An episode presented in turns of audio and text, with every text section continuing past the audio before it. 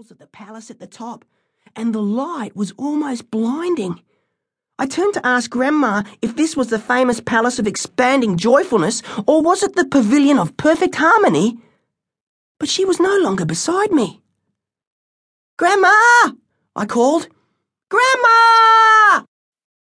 Acrobats moved onto the road, and strangers rushed past, pushing and shouting. But there was no Grandma. I hurried back to the place I'd last seen her. Still, no sign of her. I raced up and down the street looking in doorways and behind stalls. I couldn't breathe properly.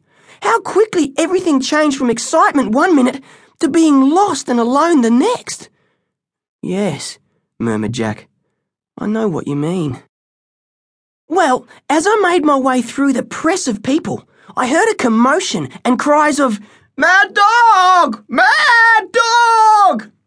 Suddenly, as the crowd parted, I saw a big brown dog, foam frothing from its mouth.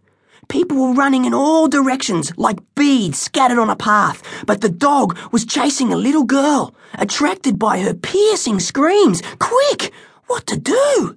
Through the open gate of a courtyard nearby, I spied a sheet hanging on a rail.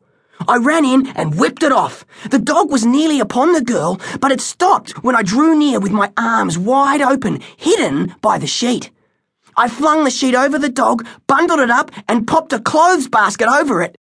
The girl's mother was thanking me when the stalls around us began to shake. The road shuddered beneath our feet like something alive.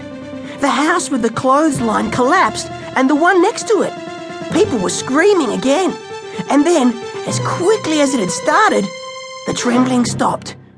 The world was still, as if holding its breath. There was complete silence until we were all startled by cries coming from the collapsed houses. People were buried alive in there. Some folk rushed over and pulled beams and bricks away. Just when everyone thought it was safe, I heard a faint cry from the back of the second house. I lifted a broken screen and saw the head of a man poking out from a mound of rubble. A large rat was investigating his nose. A wall beside him looked as if it might fall, but I threw a brick at the rat and called for help. As I worked at the wood and bricks, I looked into the man's baleful eyes. Aha! cried Jack. Bullseye. Yes! One eye was darting angrily all around but the other was fixed straight ahead.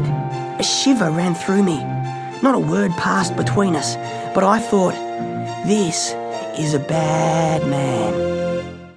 A few people heard my cries and came to help. When the man was able to scramble out of the rubble, he dusted himself off and said curtly, I suppose you want a reward. I stiffened. Oh, I don't need one. Just as well. The man snapped and without another word, he strode off through the crowds. My legs were trembling. Whoa, I thought, I've had enough of this city. If only I could find Grandma and go home. Just then, a kindly looking stranger stopped beside me, and I asked if he had noticed a little old lady carrying a bamboo cage. The gentleman clapped his hands. Yes, I have. She just went around the corner here. And he led me into an alley.